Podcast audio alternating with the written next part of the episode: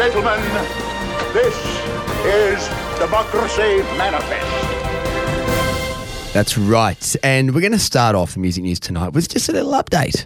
We brought you a podcast a few weeks ago, maybe 3 to 4 weeks ago. I'm not going to tell you exactly how long because I can't remember, but it was all about these new reforms aimed at helping live music and so-called vibrancy reforms that would help the nightlife in general in and around Sydney. They have passed the New South Wales, both houses of the New South Wales Parliament, and have been made law, which is really, really good. It's called the 24-Hour Economy Legislation Amendment Bracket Vibrancy Reforms Bill 2023. Very vibrant bill name, isn't it? Isn't it? They're so good at that. But yeah, it passed through both houses of Parliament.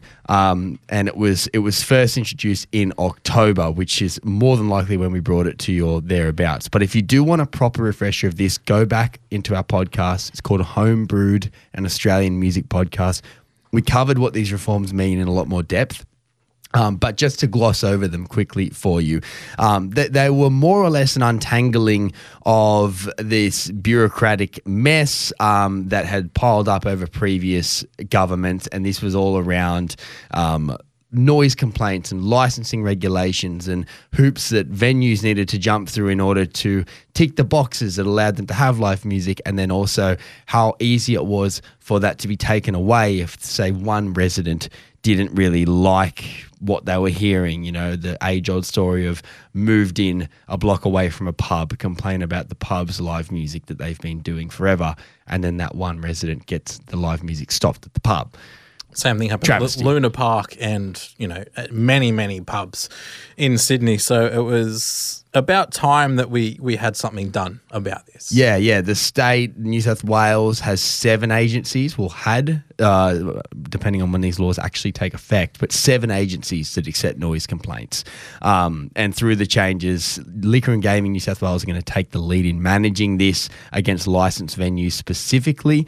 One set of laws for noise discernments, complaints against live music and performance venues, higher hurdles imposed for complaints, no avenue for a single complainant to close venues, which is very important because we have staggeringly seen that happen over successive years throughout Sydney.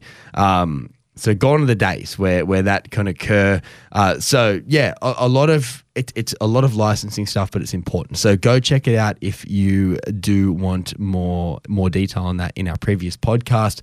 But either way, it's exciting times when it comes to live music in and around Sydney. And we know that part of the current New South Wales government's plan wasn't just to make these kind of policies very Sydney-centric. They identified some of the bigger hubs within the state, the Central Coast being one of them, that these kind of decisions are going to flow on to. So this isn't just a super Sydney-centric kind of set of laws or legislation. It actually extends far wider than that, and it's a really good thing for music lovers here on the coast too. So that's that. We're going to shoot on now to another story. If you're a Spotify user, are you a Spotify user? Did you get that notification that, if I'm honest, I wait around probably with more excitement than Christmas itself? It is very exciting because they sort of tease it, don't they? They sort of – I remember I got notified and they were saying, okay, you know, we've sort of finished, you know, adding up what you're listening to right now. Your Wrapped's coming. Make sure, you know, you don't miss it, and they give you a prompt, you know, notify me when it's ready. Yeah. And I'm like, ooh, it's nearly that time of year again. They know what they're doing. I genuinely get more excited by this than Christmas. But if you don't know what we're talking about, Spotify, the music streaming service, do this thing annually. It comes out on the 1st of December for every listener. Basically, they analyze, no doubt using a set of algorithms, your listening habits throughout the year. And they put together this kind of presentation that tells you about yourself. So who were your top 5 artists? What are your top 100 songs in order? And they put that in a playlist that you've listened to in the last 12 months. So the playlist side of it's really exciting because naturally it's the music that you like the most over the last 12 months packaged into a playlist. And as the years go by, it's like a little portal back to whatever your taste was at that time. But It has all this data, like your favorite genre, what kind of a listener you are compared to others. For example, Rolling Blackouts Coastal Fever were my number 1 artist. I was told for the 3rd or 4th year in a row that I was in their top 0.0 something percent of listeners. Which is impressive. When it's your favourite band, you're like, yeah, that's really cool. So it's a really fun thing. But the other side of this, and a lot of smart musicians and the Musicians Union in America have used the Wrapped campaign, which is quite a big thing, to actually highlight, yeah, this is happening. Spotify is still paying us a pittance for our music. Yeah, and one of the most vocal and sort of funny ways that we heard about this that sort of, I don't know whether it kickstarted it or not, but it was certainly a conversation starter, is comedian Weird Al Yankovic actually made a video. So for those who did their Wrapped, you probably would have likely gotten a video from either your number one artist or someone in your top five, or you might have seen other people's videos that the artists recorded for them. And they recorded these videos for Spotify to say thanks to the fans for streaming their music. And I'm going to try and play a clip for you here of what Weird Al actually said. Hey, how you doing? Al here. Look, I'll make this really quick. I just want to thank you all for your amazing support. It's my understanding that I had over 80 million streams on Spotify this year. So if I'm doing the math right, that means I earned $12. So, enough to get myself a nice sandwich at a restaurant. So from the bottom of my heart, thanks for your support and thanks for the sandwich. Weird Al telling it exactly how it is there in a very Weird Al Yankovic kind of way. But it's a real problem, right? This is not news that artists don't get remunerated very well at all for their streaming. 80 million streams, $12. I tried to do the maths on that earlier. They estimate that. So to clear up some confusion, you'll hear the paid per stream. And the fact is artists don't actually get paid per stream. But this is the way that the data is kind of boiled down so that we can understand it. So it's averaged out. The average pay per stream for artists is $0.003, which is like, obviously not even 1 cent. It's like 3/100ths of a cent. Don't ask me maths questions. I think 1 cent, it's... Formula One has helped 3%. Me with my decimal point. So you go like, yeah, tenths, hundredths, thousandths. So maybe it's 3,000ths of a cent. It's something low, but I'm going to take that Formula One IQ for sure. Boy maths. Boy maths. But kind of contrary to what a lot of people think, they're not actually paid per stream. Just for your information, they use what's called a pro rata royalty system. To boil that down, you can imagine it this way. Last month, say Spotify generated $5 million and you're an artist and you received 100,000 streams of your music in that month. If you can then imagine there were 8 billion streams across the entire platform in that month, your payout would be a ratio of those numbers. $625 is the figure that it lands on. But you are paid a share of the total revenue pool based on how many streams you received compared to the entire platform, which is complex. So there's listeners, how many streams did Spotify get, how many streams have you got, and then how much money did Spotify make in that month. And they use that to calculate it. That boils down to essentially what we hear so often is 0.03003, whatever it is. A really, really small amount of money for artists. So in Australian terms, that's roughly 0.4 to 2.7, 0.007, just to be clear. But obviously that then, if you're an independent artist, great, but there are so many people who want a slice of that pie along the way. So what happens is labels, managers, whatever else, get their cut of that before it reaches the artist. So for Weird Al's case, I tried to do the 0.003 maths on his 80 million and it ended up with more than $12, but I don't know if that's him just taking the piss or if, of course, it's got to go through whoever distributes, publishes, releases his music, and he gets $12 in his hand. Being Weird Al, I wouldn't be surprised if it was either, to be fair. But because it's one of the, you hear 80 million streams, I got $12, and you go, oh, that's pretty funny. But then you also sort of break it down, and you go, hang on, maybe he's not too far off the mark, because that $0.003 is US dollars as well, which our economy is not great for Australian musicians once you do the conversion. No, not at all. So Yeah, it's either way, it's small, and that's the message that is being raised here.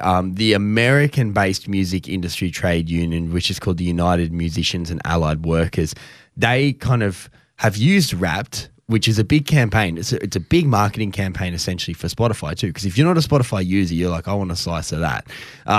And they have used it to remind people actually how Spotify payments work. They've said one stat you won't find in your Spotify Wrapped is how much artists are paid for all that listening on the platform. They put this down to a lack of regulation on streaming, and the same applies here in Australia. As is the case with so many things, despite what we may think about governments, they could change a lot of these things really quickly. And I won't say easily, but it's definitely within their remit to start regulating these and mandating that they actually pay artists a fairer share, because we know these are incredibly profitable companies and we have artists that are not earning anything. And to compound this, Spotify have recently brought in, or will be bringing in next year, a new policy that means you won't get paid at all unless you get 1,000 streams per year, which isn't heaps. And like the way they argue this is that they will pay out, very small amounts that get eaten up by bank fees and labels and whatever else that never actually reach the artist, which is fair. But in setting that 1,000 rule, it's something like 2/3 of the music on Spotify is then deemed ineligible for payment. So don't be fooled. They're saving a whole load of money, a truckload of money, and not paying these artists that don't achieve that 1,000 streams over a calendar year. So is this just songs on an artist's Spotify? So, for example, if an artist releases an album this year, goes really well, then they don't release anything next year, does that mean that they need a total of 1,000 streams across their previously released stuff to continue to make music from that? It's per track. So a track would need to hit a minimum threshold of 1,000 plays a year before any money is paid out. They're saying it'll stop payments getting lost in the system. They say Spotify hosts well over 100 million tracks. Tens of millions of them have been streamed between 1 and 1,000 times over the past year. And on average, those tracks generated $0.03 per month. Because labels and distributors require a minimum amount to withdraw, usually $2 to $50 per withdrawal, and banks charge a fee for the transaction, usually $1 to $20, this money often doesn't reach the uploaders, and these small payments are forgotten about. They also add that there's this side of people kind of trying to game the system by mass uploading certain tracks that get enough plays to just make them a bit of money, so it's not actual music. Yeah, it can certainly happen. And what if you release a song on December 28? Do you have enough time for that to generate 1,000 streams, and then because one track didn't reach 1,000, you're not getting paid? That's a good question. I mean, I suppose so long as it hit the number in the next year, which you'd hope. But either way, there's still a lot of artists that might not get 1,000 streams. This is per track. So they might get 950 streams on a whole album, which is still money they're entitled to that would get them something that's being taken away. So we've got these two things happening at once. They're saving so much money in doing this, but they're still not paying artists any good. And they've previously spent millions on court cases to not pay artists a good amount of money. So while we're all wrapped up in the Wrapped, it is worth remembering that artists are still getting shafted when it comes to royalties for their streaming. Yeah, so many musicians that we come across in this show, you go on their Spotify and you have like the less than 1,000 streams on a lot of their music because they're getting a start. And the only way that they sort of get encouraged to continue, I guess, would be when you get your paycheck for that sort of thing, because if you do any internship, you do it for free. It's because you're getting a bit of exposure. You sort of might be dabbling or trying out something new. You then get a paycheck to do that thing. You're going to be a lot more motivated to continue to do that work. And if these musicians aren't getting that first little paycheck for their 1,000 streams, what are the odds that they go, well, I'm not making any money from this. I need to make money, especially in this climate and the way that the financial crisis is going. What are the odds that they give up on their dream and they stop? And how many musicians could we potentially lose to that because they need to make money? And even the small pittance that they make off Spotify could be enough for them to continue, to justify doing it in their head. Yeah. I mean, it's something at least, but I mean, in a perfect world, they'd be getting paid a lot more, and they should be getting paid a lot more from these incredibly popular and profitable companies. But we've got this flip side where the music market's never been so saturated because of streaming and because of how easy it is now to make music. That's a big tick. That's a great thing. But that means that the saturation of artists means that the money gets spread out and is drastically reduced too. So the point you were making before in terms of artists not getting enough money to kick on and keep doing these things, we ask this hypothetical question again. What have we lost? What are we losing every day in artists that in another universe, in another time, in just a certain set of circumstances would have been great, but cost of living, they're not making enough money off their artistry right now. They've got to pack it in and focus on a full-time job because it's so hard to make money anywhere in music. These are, these are big questions we don't know the answer to, but we're losing things that we don't even know we've lost, which is always a concerning thought, and you don't know what you've lost in total. Yeah, because the thing is, a lot of these musicians who might give up, what they could actually bring to the world or just to, a handful of people through their artistry could completely change their lives. But instead they have to give up and do a full-time job in an industry where they might not really be making an impact, but they're doing a 9-to-5 because it pays the bills. It's the societal weight that they're losing as a result of this could be, you mentioned in a different world with the economy and whatnot, but in a different world where arts are taken a bit more seriously and it's actually paid on that to reflect the weight that they do have on society as a whole, that would be a society that we would both certainly like to live in, but it's unfortunately not the reality at the moment. No, not at all. And again, we go back to, you can blame the profit-driven companies for chasing profits, but that's what they're going to do. This is where regulation needs to come in to ensure that artists are getting paid their fair share, because that's what's generating all of the money for Spotify. It's the musicians on it. Of course, they've put together the platform. Credit, it's a good platform. But you need to pay people who are making you all of that money, and this is where governments could change that and don't. And so long as they keep not changing that, we're going to be denied a fully fully artistic society. You know what I mean? We're only going to get a fraction of that because everyone's going to work and pay the bills and art don't pay. And, we spoke about AI a couple of weeks ago as well, and the impact that that could have on future releases and Spotify's profits as well, because if it's AI generated, then they don't necessarily have to pay anyone for the music that's going, and then Spotify gets paid out of the royalties and they don't then have to pass that on to the musicians. So it's certainly a space to really watch quite closely and, maybe lobby your governments and see if you can have an impact that way, because it is something that we do need to address before it sort of escalates any further. Or in 10 years, we'll all be listening to the robots. Yeah. And you'll say, we weren't warned. And then I'll say, yeah, Cam and I warned you on Home Brewed. We did, but you didn't listen. You weren't listening. We waffle too much and you're like a well-polished show. Maybe you'll be happy with Robot Home Brewed. Maybe yeah, we'll be replaced. Yeah, maybe you'll like them taking our jobs. Maybe.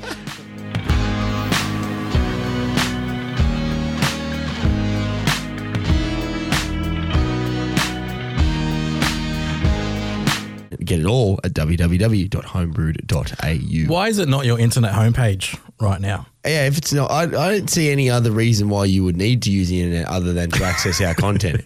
And if there is another reason, I'd like you to email it to me and I can deem whether it's worthy or not. And that email can be found at www.homebrewed.au. Ta-ta!